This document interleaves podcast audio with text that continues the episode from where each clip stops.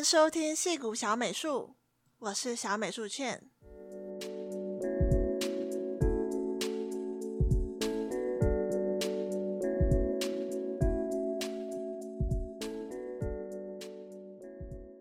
今天想跟大家聊聊自由接案的两三事，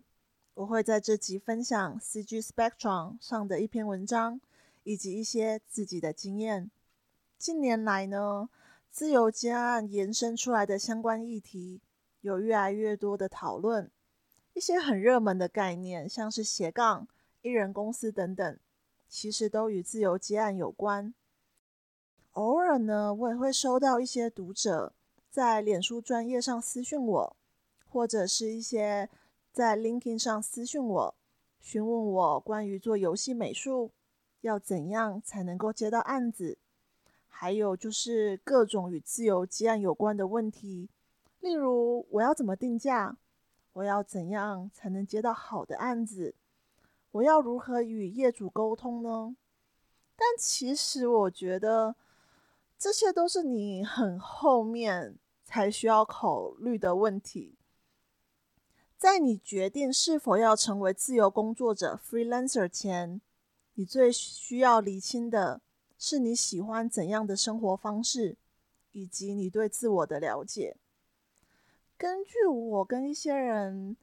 谈话后，还有一些我的观察，我发现想要成为自由工作者的人大致上分为两类，一种呢是不喜欢现在的工作，我观察呢这也有点伤心吧，就是其实很多人都讨厌自己的工作，甚至呢朝九晚五这个词在大部分的语境下都带有负面的色彩，所以很多人才会说我要成为自由工作者，我要成为数位游牧民族，我要摆脱朝九晚五的工作。但我还是会说，你最好要对自己有更全面的探索跟了解再决定。而另外一类人呢，以做 3D 美术来说啦，就是很多是跟我说我目前找不到工作室的全职工作，所以呢希望能够先自由接案，累积一些相关的工作经验。我知道其实对一些人来说，就是自由接案 freelancing 这个工作形态听起来是非常梦幻的，因为这代表着你有绝对的自我管理，然后呢你能够有很弹性的工作时间对我来说就是也可以很自在的，就是能够穿着睡衣在家工作。那以 3D 美术来说，自由接案意味着你可能可以同时接触到各大工作室的 project， 这听起来真的是一个很梦幻的工作，就是它甚至能够取代一个全职工作，甚至比全职工作就是赚的更多，就端看你个人。但我必须要说，就是不是每一个人都适合。对一些 3D 美术来说，还是需要有完整的工作时间，公司安排的计划排程，以及需要有一个就是团队合作，有其他美术能够学习的一个工作环境。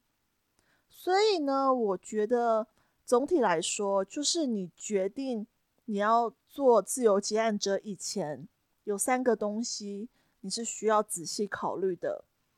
那就是你对你自己的了解，你对客户的了解，以及你自身的财务状况。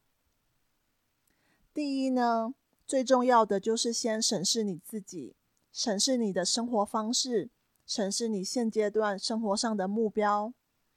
这对我来说都是最重要的第一步，你必须要对你自身的目标也好，个性也好，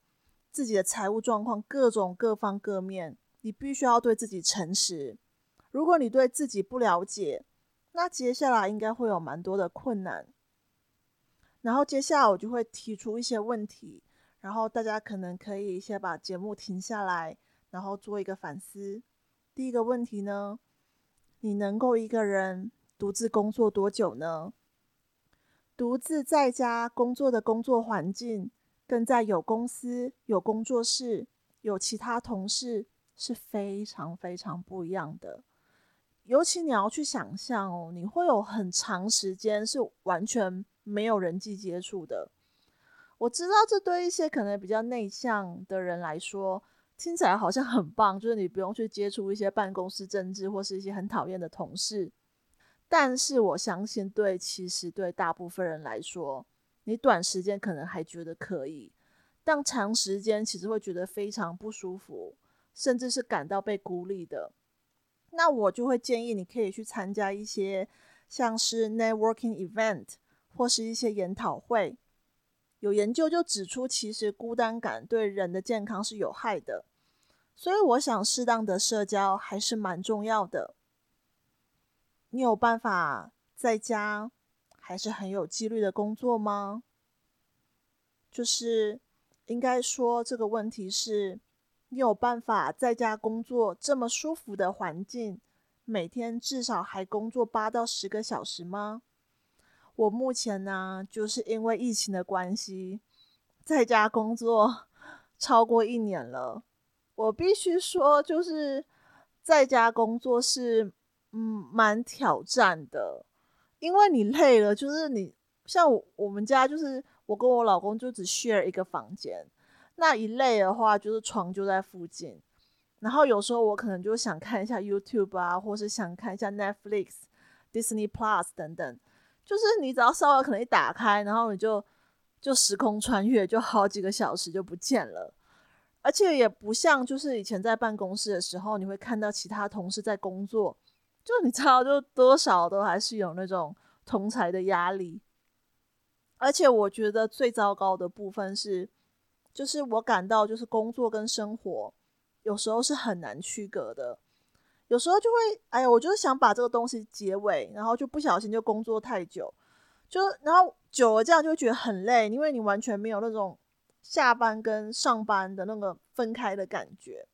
我也是花了一段时间才产生就是在家工作而有在家工作的仪式感。自从有了仪式感后，我自己是感到整个效率提升了很多。那在之后我也会花一集就是深度的讨论，就是身为一个 3D 美术要如何有效的在家工作。所以我知道有一些就是长时间的自由工作者会在外面租小型的办公室或是共享空间，这几年是非常流行的。那这个其实我觉得就是看个人，如果你觉得你花这一笔额外的租金会让你更有效率，或是这样多少你还会跟一些其他的自由工作者有一些人际接触，那你觉得能够让你整个人的那个工作状态更好，更能够进入状况，那我觉得这是一个蛮值得投资的事情。当然这也是要在疫情过后，就是完全要确定安全的情况下再做比较好。还有就是你有跟你身边的人沟通过你想当自由工作者吗？如果你决定呢要在家工作，一定要跟你的伴侣、家人，甚至说你下有室友，要跟他们沟通好。你必须要明确的告知他们在每一天的哪些时段他们是绝对不能打扰你的。像我跟我老公 AJ 目前2个人都在家工作。一开始在家工作时，就是我们开会时间常常会打架，而有几次又闹得很不愉快，就是说你应该是你要到楼下去啊，然后或者是然后 AJ 会很不高兴说我现在很忙啊怎么样的。所以到后来我们就有默契，如果说一个人已经先开始开会了，那另外一个人就必须要自动到楼下，把空间让给另外一个人。那这其实是你也需要跟你的伴侣就是有一段磨合的时间。最后是你能够有效的跟客户沟通吗？很多的自由结案的情况上，其实你是并不会跟客户就是有实际上见面的，大多都是用一些通讯软体啊，像是 Slack 跟那个客户端的团队沟通，所以你们并不会有面对面的实体的沟通。不要小瞧就是面对面的这个动作哦，这其实是我目前觉得最有效的一个沟通方式。因为当你跟另外一个人见面，除了语言外，你还有表情啊、肢体动作等等一些其他的辅助的沟通方式，这其实包含很大很大的讯息量。对 3D 美术的自由接案来说，你要有效的沟通 3D 美术的流程，就必须要有深刻的产业经验以及对流程上的了解，并且你要能够知道你要怎么有效的跟客户订定 R Review， 就是审查各个阶段的排程。但如果说你在文字沟通上不够好，那你要怎么做 Pan Over， 就是要怎么做一些图片啊，然后你可以画一些东西来沟通，怎么样会更有效率。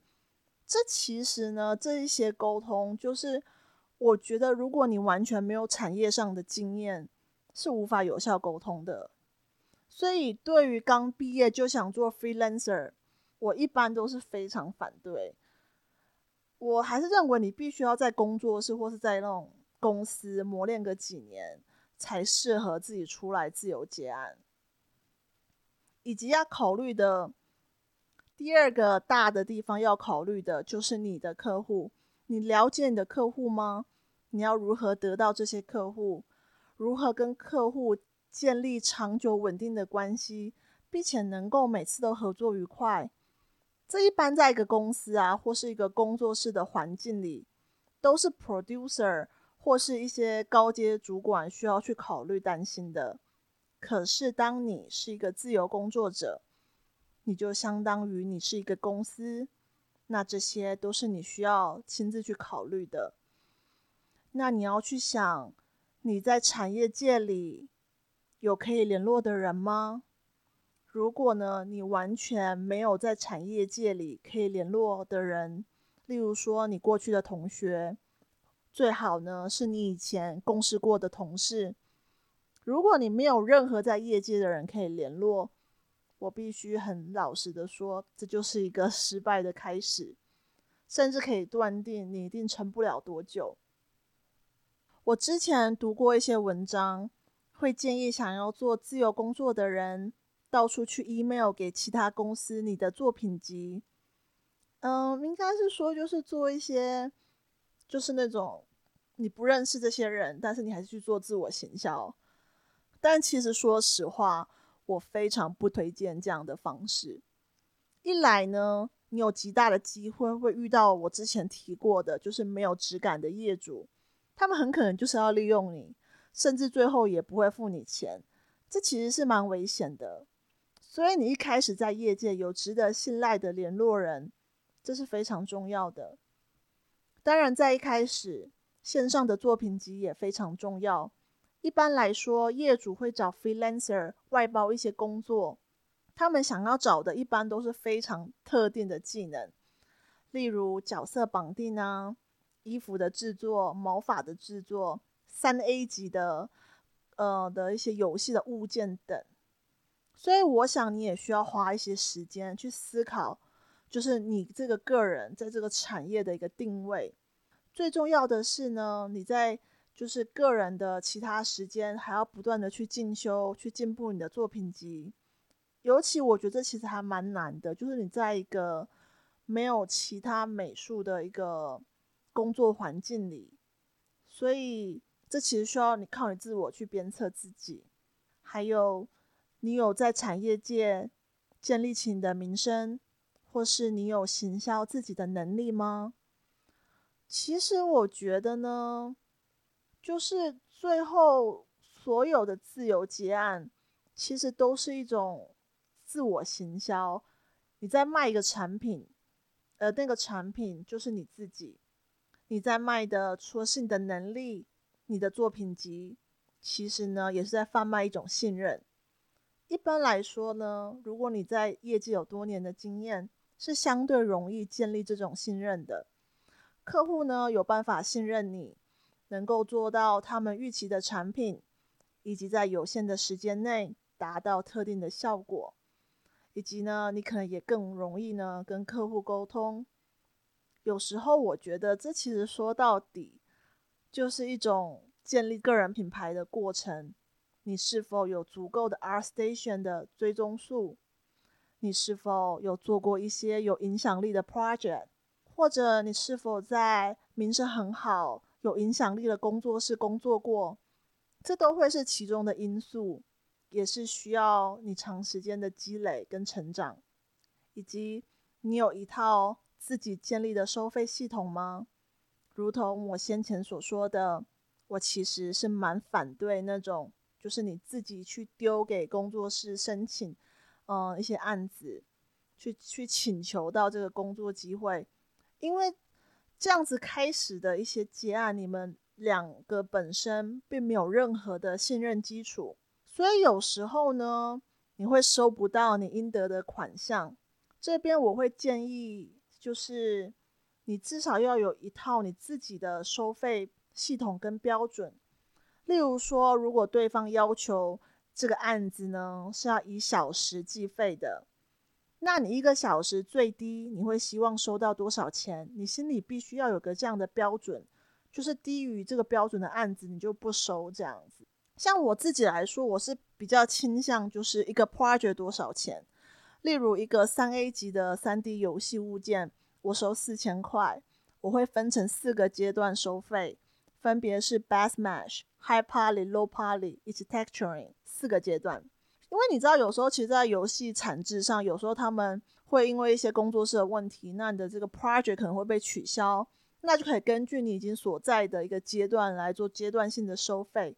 当然这些都是你要跟就是业主能够互相同意，然后互相沟通，找到一个你们双方都感到舒服的方式，这是一个就是没有标准答案这样子。最后呢也是非常重要，你需要考虑的就是你的财务状况以及你的财务习惯。基本上呢自由接案就是像是拥有一家自己的公司，所以呢你无法保证你随时都会有案子，有时候可能就是有几个月你有很多的案子可以做，但也有可能几个月就是完全没有案子，进度非常的缓慢，你没有任何的收入。所以我想尤其在一开始你能够预备半年到1年的生活开支是非常重要的。以及我觉得自由接案比较麻烦，但同时也是一个优点的地方，就是关于怎么报税。在美国的话，自由工作者会需要每一季，也就是每3个月报一次预缴的税，所以在这方面我会蛮建议大家雇用一个专业的会计师。专业的会计师会跟你讨论你哪一些开销是能够当做 home office， 就是呢家庭办公室的开销。基本上任何跟你自由接案有关的开支都可以当做是税的抵免，例如房贷啊、房租、水电费、软体的开销，或是像是电脑升级的硬体费用，这全部都是能够当做折抵的。而且好的会计师也会给你好的财务规划，像是呢如果你自由结案的案源目前已经够稳定了，就会比较建议能够把你的公司的财务跟你个人分开来，就可以开一些像是 LLC 就是有限公司。那我觉得这方面就是我也不是专家，就是你可以找一个你信赖的会计师讨论。最后就是建议大家千万不要，要非常强调，千万不要做免费的案子。你有去餐厅吃饭吃过免费的吗？或是你有请过水电师傅来家里修东西然后不付钱吗？我自己就是遇到过很多人，然后例如说在 ArtStation 上找我做东西，然后跟我说我没有预算就是能够付你钱，但是它可以让我的作品就是有比较高的曝光度。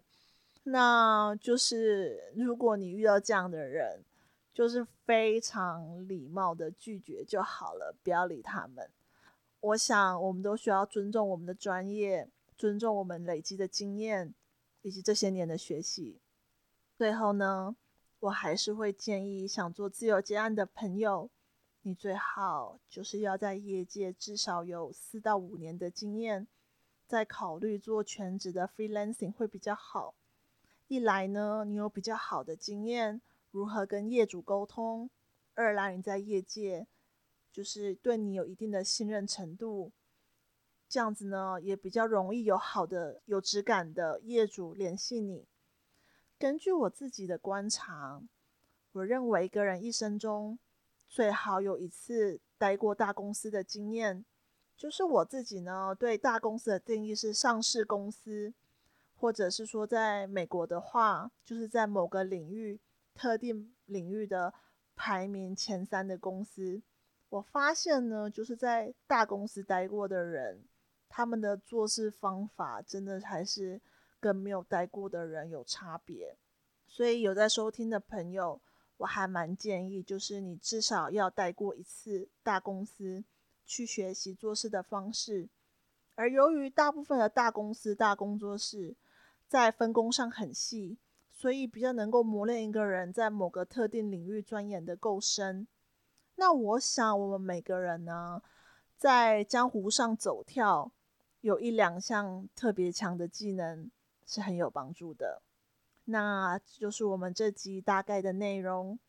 我们下次还会继续讨论关于自由结案的眉眉角角。那这个月也是美国的妇女节，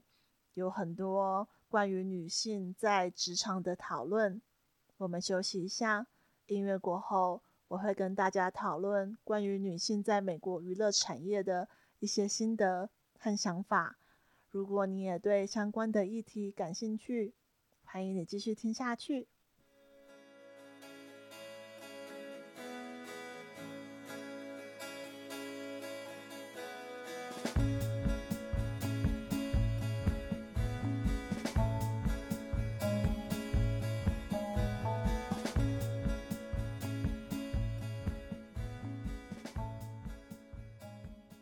去年1月时 AJ 下班后跟我分享 Google 关于 Women in Tech 的讲座，他分享在讲座听到的故事，我当时听了还蛮有感触的。他说一位女性行销主管分享她在20-30岁时曾经想过要放弃她的职涯。她的第一份工作是做销售，她连续2年都是组内的销售冠军。主管呢，却提拔了他的同事，而不是他。鼓起勇气去问主管为什么，主管告诉他：“你开会时话太多了，其他同事感到不太舒服，觉得你盛气凌人，具有侵略性。”他用 aggressive 来形容。他说，在他年轻的时候，男性开会时话多是 assertive， 就是自信的、果断的。而当女性表达意见时，有想法而话多，都是 aggressive， 带有侵略的。当时 AJ 恍然跟我说：“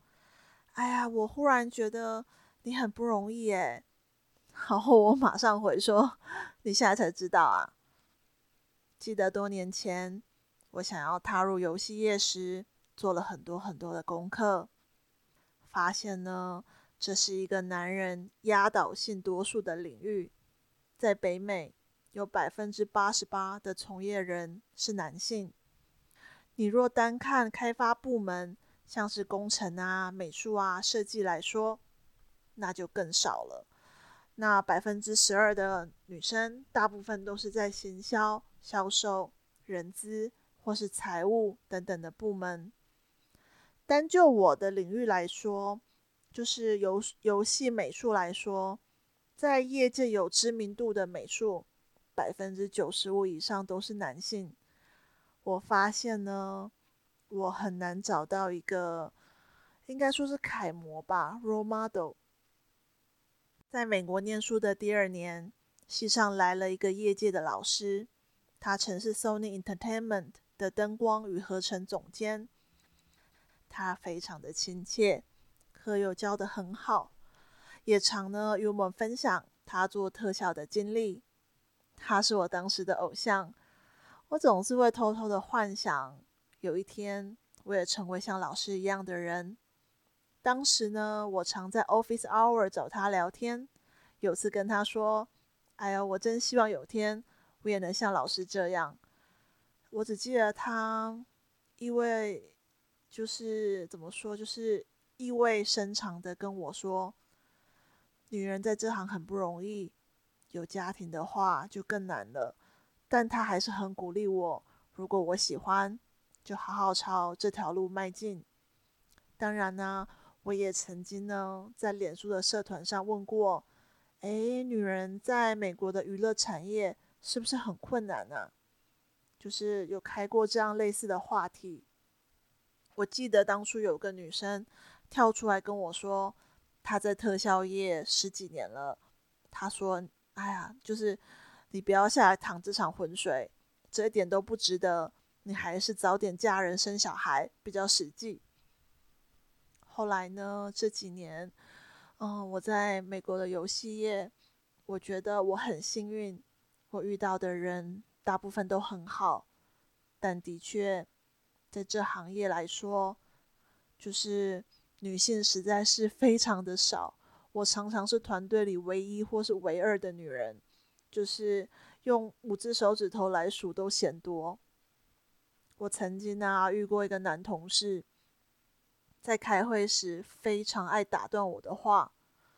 你知道当时我就是内心有好多好多的小剧场。我当时呢就在想，他为什么要这样说话？是因为我是亚裔吗？还是因为我是女的？是因为我的英文有口音吗？还是单纯他就是个烂人，就是一个没有礼貌的人？我想呢，如果当时时空能够倒流，我应该会直接面对他，问他说，嘿，你为什么要这样打断我啊？那后来呢，在职场上，我跟很多就是娱乐产业的女人聊过，才发现我这个经验根本就没有什么，就是在开会上被打断是几乎每个人就是都遇过这样的同事。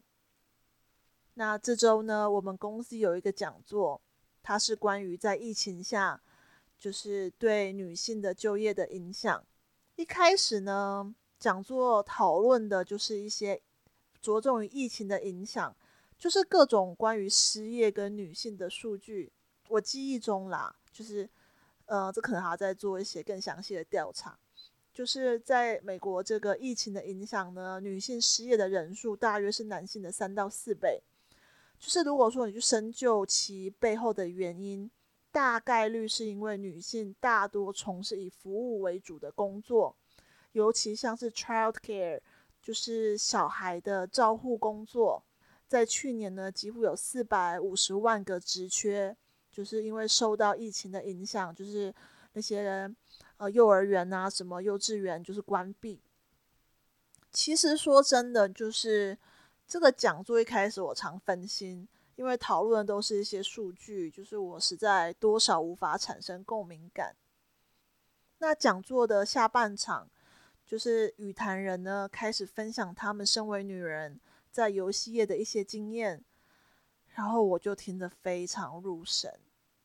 当然最常被提及的就一点都不意外，就是几乎每个人都有在开会被常常打断的经验，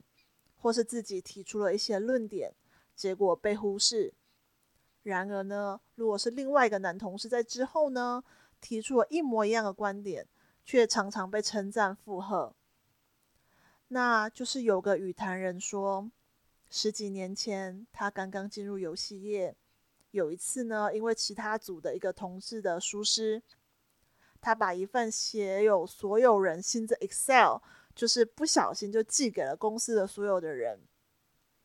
他说他当时简直无法相信自己的眼睛，他看到一个同组的同事跟他一样的年资、一样的资历、一样的职等，但却整整比他多了$20,000的薪资。他马上呢就拿了这个 Excel 去找主管讨论，但主管只是耸耸肩说，哎呦，我也没有办法，然后并且要他体谅那个男同事还有小孩有老婆要养。于是他马上辞职了。其实我真的很敬佩他，然后我其实当时内心有点庆幸，因为我从来没有见过就是这么夸张的事情。那也代表着呢，我们的时代很明显的一直在进步。然后也有人提及在 performance review， 也就是年度评鉴上被评论说你应该要多笑一点。哎，我那时候听着就有点被砸到的感觉，就是其实的确就在美国，在某一些企业文化里，女人在职场上还是被期待要多笑，要有亲和力。而让我感触最深的是有一个人分享说，在他早期的职涯里，同族的女人很少，她总是呢会忍不住的把自己跟其他同族的女人做比较，好像其他女人表现的比较好一点，她就没有被关注的机会。她说如果能够回到那个时候，她真想掐死当时的自己。哎，就是不知道为什么，就是我听到这一段的时候，其实就是觉得有点想哭。就是当时我就闪过，就是吴晓乐他书里面有一段这样的话，那一段话是这样说的：很多人问过，为什么关于女性的文字不问新旧，老反复的出现三个字爱自己？难道女人真的如此不经事，连最基础的自己都爱不好吗？是的，实情是相较于爱，我们对于这身份更常练习的情绪是厌恶。你去问每一个女生你有多讨厌自己，她们会教给你一整首长恨歌。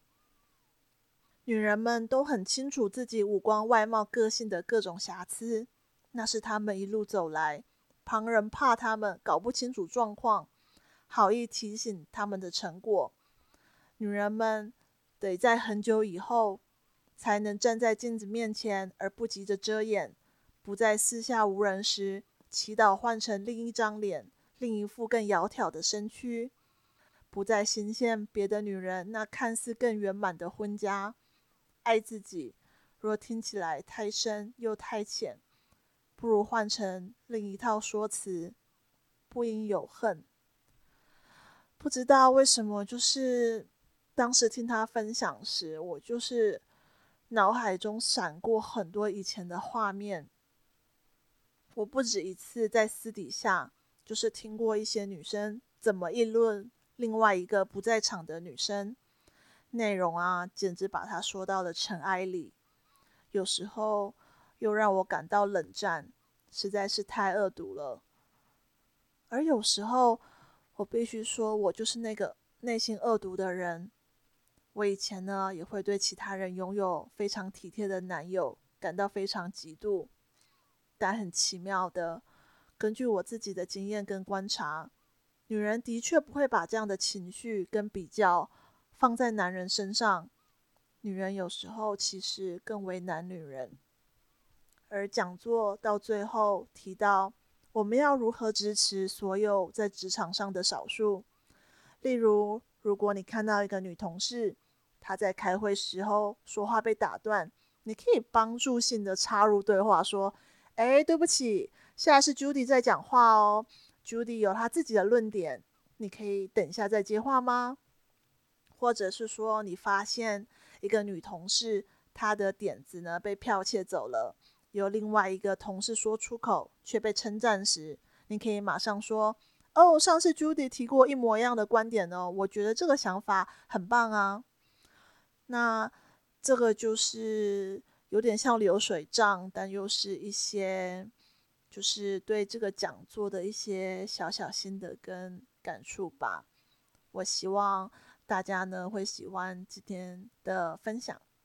那如果你对节目有任何意见，或是希望能够听到哪些相关的议题，都欢迎到 Apple Podcast 下留言，或是到脸书专页矽谷小美术，你可以私讯我，或是在文章 下留言，以及在每集的 Podcast 下都有小美术信箱，欢迎大家去填写，留下你的问题，我们之后呢都会一一在节目上回答。如果呢你觉得这个节目对你有所帮助，我也希望你能够帮忙分享给身边的朋友。非常谢谢你们的参与，能够让这个节目越来越好。谢谢你今天的收听，祝福你有美好的一天，我们下周再见，拜拜。